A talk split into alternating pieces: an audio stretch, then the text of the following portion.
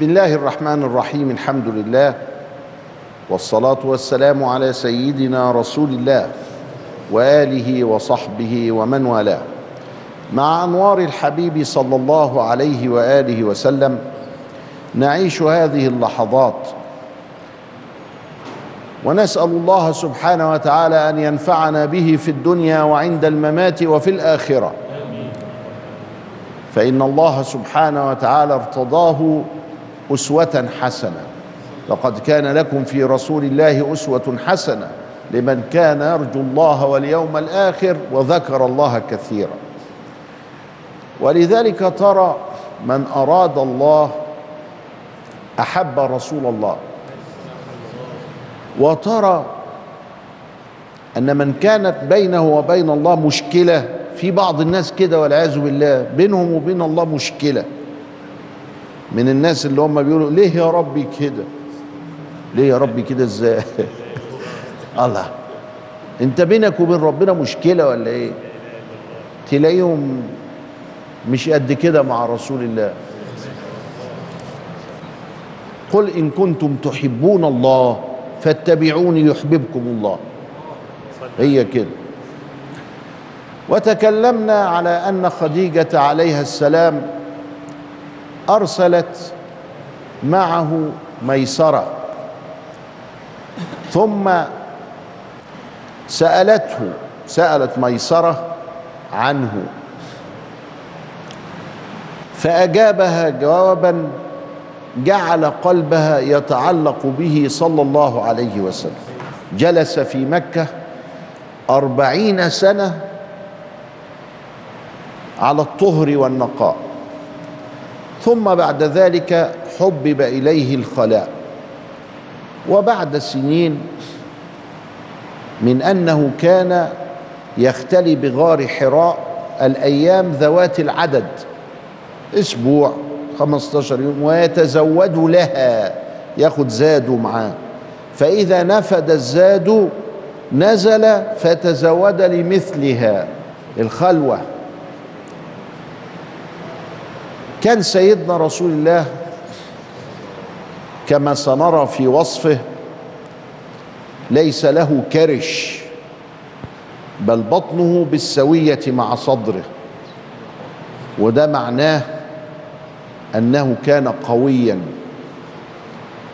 ما هو كله عضلات بقى هنا البطن كلها عضلات وأنه كان قليل الأكل. ما هو لما واحد يطلع في غار حراء يقعد أسبوع والتاني وينزل ويتزود لمثلها ده كان بياكل حاجات بقى قليلة جدا. والصعود إلى غار حراء ده صعب. لكنه كان يشغله بالذكر وبالدعاء وبالمناجاة. وكل ذلك موروث عند العرب أيضا من دين إبراهيم. لسه بقايا فيه لسه بيقولوا الله واللهم وهكذا بيقولوا باسمك اللهم. فلسه عندهم من بقايا إبراهيم ذكر؟ فكان النبي صلى الله عليه وسلم يذكر هذه الأذكار ويفعل هذه المناجاة ويختلي ويتفكر ويتدبر. وكان قليل الطعام. يبقى اذا في الخلوة هيحصل إيه؟ ألف المسلمون في ذلك الشيخ الشعراني ألف كشف الاستار عما تنتجه الخلوة من الأسرار. وقال ده في 124 ألف علم تتفجر في القلب عند الخلوة. ناس اشتغلت. إنما بقى اللي بيتريق واللي بيتمهزأ واللي مالناش دعوة بيه خليك في تريقتك ومهزأتك وعيش حياتك. فمن شاء فليؤمن ومن شاء فليكفر. بس الناس دي اشتغلت علم اشتغلت تفكير مستقيم اشتغلت صح. انت بقى تمهزأ عيش في حياتك انت حر. ربنا قال إيه؟ لا إكراه في الدين. قد تبين الرشد من الغي. قل هل يستوي الذين يعلمون والذين لا يعلمون؟ واحد بيروح يعمل تسجيل لآثار الخلوة على النفس البشرية. آه ده علم ده. ده ده علم. لكن واحد قاعد يستهزئ. إيه الكلام الفاضي اللي أنتوا بتقولوه ده؟ أيوه يا أخويا. ظاهرة صوتية. ما انت ما عملتش حاجة. في هذه الخلوة يقول علماء الإسلام تحدث القلة في أربعة. قلة الطعام وقلة المنام وقلة الأنام وقلة الكلام. يا سلام. إيه ده؟ دول جابوا الأربعة؟ والأربعة دول وزنوهم كمان. ما هو كان ممكن يقول لك آه، قلة التحدث وقلة الناس. وقلة النوم وقلة كذا لكن اشمعنى وزنوها على المنام والكلام والأنام والطعام؟ يقول الشيخ البجوري لأن ذلك مبني على التحقيق والتدقيق والترقيق والتنميق والتزويق. وإن العلماء عندهم خمس مراحل علشان يظهروا أبحاثهم. أول حاجة التحقيق. إيه التحقيق يا سيدنا الشيخ إبراهيم البجوري البرهان شيخ الأزهر ميت سنة 1277 رحمه الله هجري. قال التحقيق سوق الحكم بدليله. يبقى لازم تتكلم تتكلم بدليل. أما اللي بقى بيهنطر وبيمنطر وبكده مالناش تدخل بيه. يعيش مع روحه. التحقيق هو سوق الأمر بدليل. طب والتدقيق؟ السوق الأمر بدليل من جهة أخرى. ياه! يعني هو بيقول الدليل ده لا يكفي.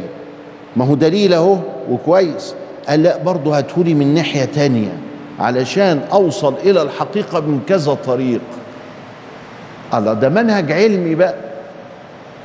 ما هو المنهج ده اللي خده روجر بيكون؟ وعمل إن إحنا هنتكلم يا جماعة في المنهج العلمي عن المصادر وكيفية البحث وشروط الباحث. روجر بيقول كده.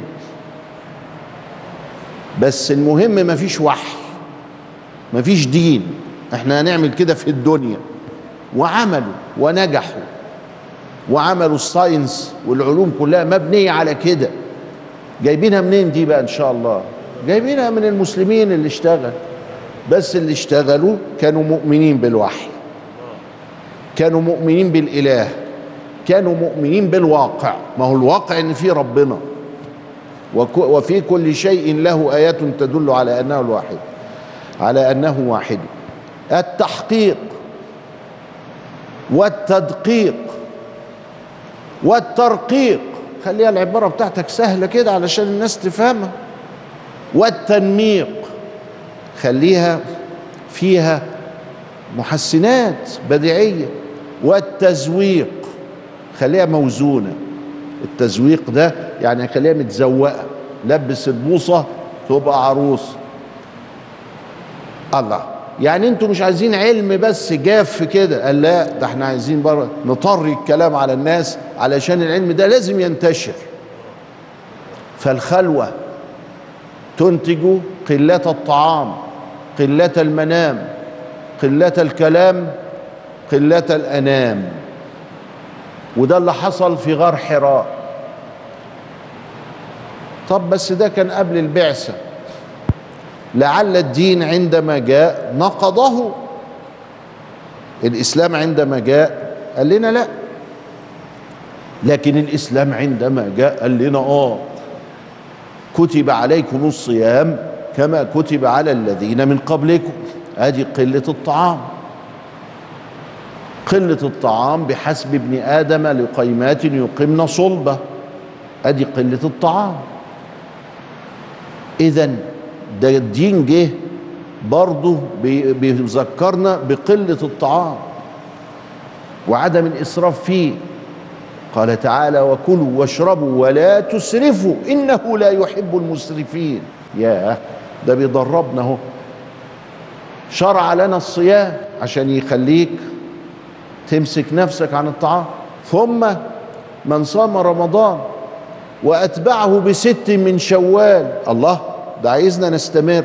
وكان يصوم الاثنين والخميس وكان يصوم ثلاثة أيام من كل شهر وكان يصوم وتقعد تبحث في الصيام بتاعه صلى الله عليه وسلم تلاقيه بيصوم أكتر من نصف الظهر. آدي قلة الإيه؟ الطعام يبقى مؤيدة من الشريعة. والله أعلم.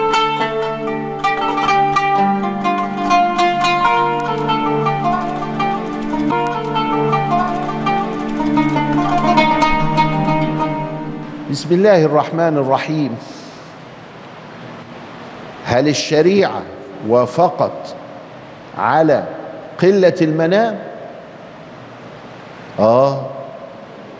قم الليل إلا قليلا نصفه أو انقص منه قليلا أو زد عليه ورتل القرآن ترتيلا. قال تعالى ومن الليل فتهجد به نافلة لك. عسى أن يبعثك ربك مقاما محمودا. يا وكتير بقى. ادي قلة الإيه؟ المنام. وخلي بالك قوم الليلة إلا قليلا.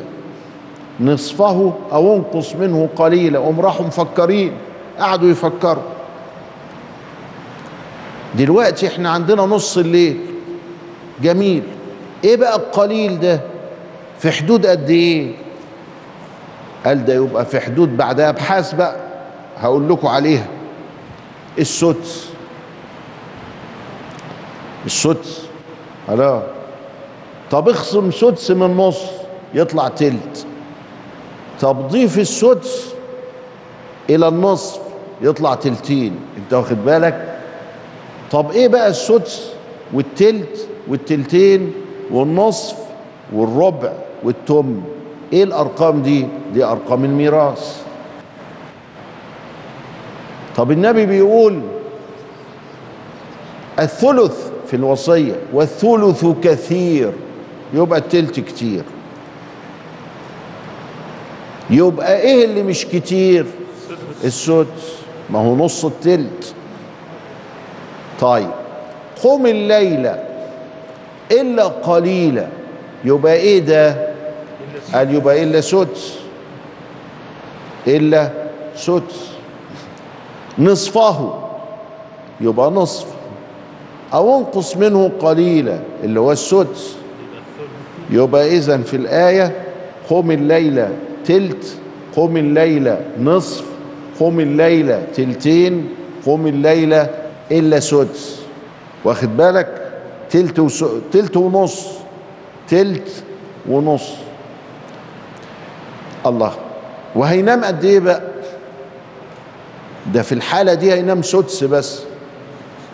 قم الليل إلا قليلا يعني سدس. يبقى هي هينام سدس. أبو طالب المكي في قوت القلوب عمل لها جدول وقال إزاي تقوم الليل وبعدين تنام وبعدين تقوم وبعدين تنام. فعمل لها جدول من التلت والسدس والنصف والتلتين وكذا إلى آخره. لو اتبعت الجدول ده تتعب تتعب صحيا. أمال الراجل ده عليه الصلاة والسلام كان بيعمل إيه؟ إزاي كان بيعمل كده؟ بتوفيق من الله من أثر شق الصدر اللي الناس بتنكره. شق الصدر ده خلاه يتحمل الوحي خلاه يتحمل الإسراء والمعراج خلاه يتحمل العبادة بالشكل ده. وكان قيام الليل عنده في فرض. عندنا إحنا سنة الحمد لله. سنه لكن في حقه هو كان فرض ما ينفعش نسيبه. عليه الصلاة والسلام. وفي كده لما كانوا يدخلوا حرب ولا حاجة هو النبي عليه السلام 83 حرب حصلت عنده. حضر في سبعة. هو حضر بذاته الشريفة في سبعة. والباقي سرايا وكذا إلى آخره. كنا إذا اشتد الوطيس احتمينا برسول الله صلى الله عليه وسلم. زي الأسد كده. ولا يهمه. ده يبقى اسمه الفارس النبيل. مش همه خلاص أنا أموت أموت. إنك ميت وإنهم ميتون. وأموت شهيد كمان. ومالوش دعوة بحاجة. أصل هو مش مش صاحب ما هوش عايز ملك هو ولا عايز دنيا ولا عايز حاجة خالص. هو عايز يبلغ الرسالة اللي ربنا أمره بيها. ما على الرسول إلا البلاغ. لست عليهم بمسيطر. وخلاص. فكان شجاع وكريم وجواد. نرجع مرجوعا يبقى عرفنا بقى قلة الطعام موجودة قلة المنام موجودة وقلة الأنام. ما هو أمرنا بالاعتكاف. مش أمرنا بالاعتكاف علشان نكف شوية عن الناس. وقال إن أجر الاعتكاف ده كبير قوي ولكن شوف ما خلاكش معتكف على طول فنهانا عن الرهبنة. اوعى تمتنع عن الزواج وأوعى تمتنع عن الانام تماما يعني. لا. إني أصوم وأفطر وأقوم وأنام وأتزوج النساء. ومن رغب عن أم عن سنتي فليس مني. فيعني في اعتدال. في الصيام قال لا صام من صام الدهر. يا عبد الله عبد الله بن عمرو بن العاص رضي الله عنهما إني لا أحب أن تكون مثل فلان. كان يقوم الليل ثم تركه. عايزك في الزياده تملي. ولذلك هو بيقول له يا رسول الله أنا هصوم على طول. قال له لا اوعى تصوم على طول. يبقى اذا قلة الطعام بقانون قلة المنام بقانون قلة الأنام بقانون. قلة الكلام بقى. هل أيدها الشرع؟ آه نهانا عن اللغو. أدي واحدة. الثاني قال اضمن لي ما بين لحييك وفخذيك أضمن لك الجنة. أدي الثاني. وقال ثكلتك أمك يا معاذ وهل يكب الناس على مناخرهم في النار إلا حصائد ألسنتهم؟ إذا رأيتم الرجل قد أوتي صمتا فإنه تنزل على قلبه الحكمة. ابن أبي الدنيا راح مؤلف كتاب جمع فيه كل ما ورد في الصمت وفضل الصمت وقلة الكلام. لا تهرف بما لا تعرف. كفى بالمرء كذبا أن يحدث بكل ما سمع. نهانا عن الكذب والغيبة والنميمة والبهتان وشهادة الزور. آفات من آفات اللسان. اتأنى فإن الكلمة تملكها. كما يقول الشافعي فإذا نطقت بها ملكتك. ما قبل ما تتكلم اوزن الكلام. يا سلام لو رأيت شخص كده عليه سمات الصالحين قليل الكلام هتجد قلبك انشرح. يبقى إذا هذه الأسرار التي تفجرها الخلوة أيدها الشرع اللي هي الأربعة دول أصول الإيه؟ المسألة. قلة الكلام قلة الأنام قلة المنام قلة الطعام. أيدها الشرع وجاء الإسلام قرآنا وسنة بها بعد ذلك. يبقى إذا نحن أمام معالم الطريق إلى الله.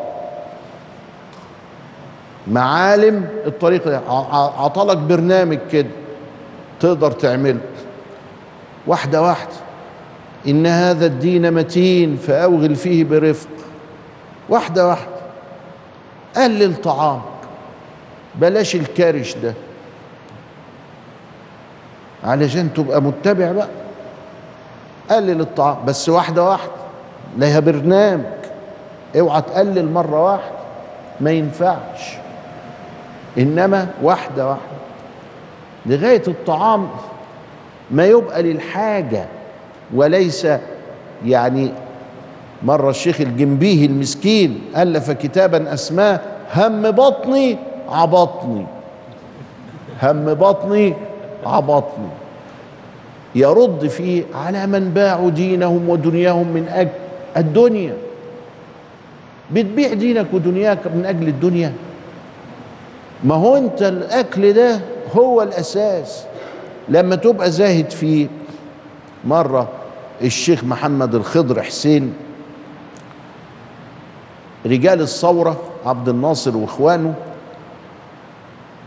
دعوه قالوا تعالى يا مولانا كان شيخ أزهر تعالى عندنا فين؟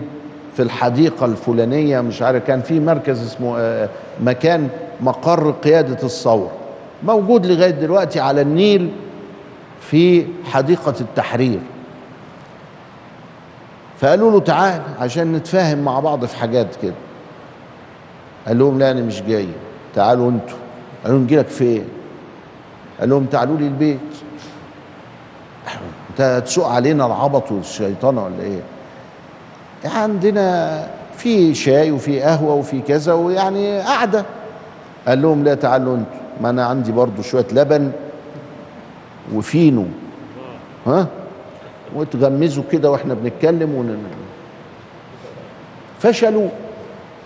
قال لهم السلام عليكم. وعليكم السلام. الراجل عنده في بيته حتة عيش كده وكوباية لبن. بس. فما هوش محتاج يعني. يبقى هيوفر كتير. الأكل بياخد 40% من الدخل. لما نخليهم 10% ما يجراش حاجة. إيه رأيك إنه ده ليه علاقة بالحرية السياسية؟ إيه رأيك ان هو ده ليه علاقة بالأوضاع الاقتصادية وبمستويات المعيشة؟ إيه رأيك ان هو ده ليه علاقة بالقلب الذي تخلى من كل قبيح وتحلى بالصحيح وجعل الدنيا في يده لا في قلبه؟ فلم يحزن على المفقود ولم يفرح بالموجود. أيوه. الكلام ده ليه علاقة بده وكله من هدي سيدنا صلى الله عليه وسلم. وإلى لقاء آخر. نستودعكم الله. والسلام عليكم ورحمة الله وبركاته.